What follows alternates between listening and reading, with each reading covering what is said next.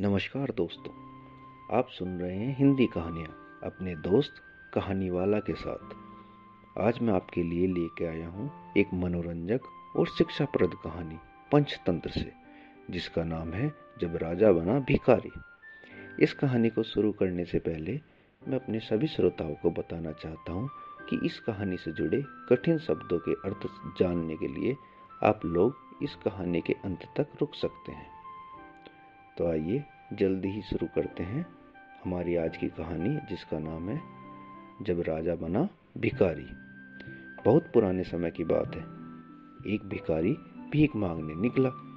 उसका सोचना था कि जो भी कुछ मिल जाए, उस पर अपना अधिकार कर लेना चाहिए। एक दिन वो राजपथ पर बढ़ा जा रहा था। एक घर से उसे कुछ अनाज मिला। वो आगे बढ़ा और मुख्य मार्ग पर आ गया। अचानक उसने देखा कि नगर का राजा रथ पर सवार होकर उसकी ओर चला आ रहा है। वो सवारी देखने के लिए खड़ा हो गया। लेकिन यह क्या? राजा की सवारी उसके पास आकर रुक गई। राजा रथ से उतरा और भिकारी के सामने हाथ पसार कर बोला, मुझे कुछ भीख दे दो, मुझे कुछ भीख दे दो। देश पर संकट आने वाला है और पंडितों ने बताया है कि आज मार्ग में जो पहला भिखारी मिले उससे भीख मांगोगे तो संकट टल जाएगा। इसलिए मना मत करना। भिखारी हक्का बक्का रह गया। देश का राजा संकट टालने के लिए उससे भीख मांग रहा है।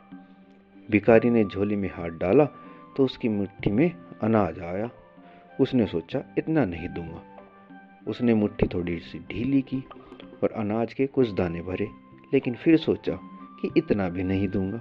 अगर इतना दिया तो मेरा क्या होगा? यह सोचते विचारते उसने अनाज के पाँच दाने राजा को दे दिए।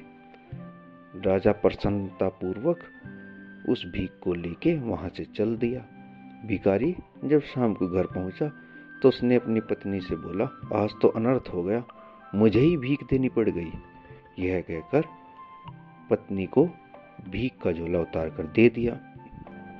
पत्नी ने जब झोले को पलटा तो उसमें से पाँच सोने के सिक्के निकले। ये देख भिखारी पछता कर बोला, मैंने राजा को सभी कुछ क्यों नहीं दे दिया? अगर मैंने पूरा झोला राजा को दे दिया होता तो आज मेरे पास कितने सारे सोने के सिक्के होते, और हमारी गरीबी हमेशा के लिए मिट जाती।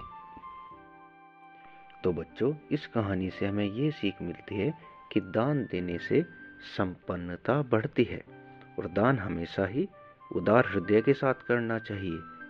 ये किसी न किसी रूप में हमें फ़ायदा ही देता है। इस कहानी में आने वाले कुछ कठिन शब्द हैं।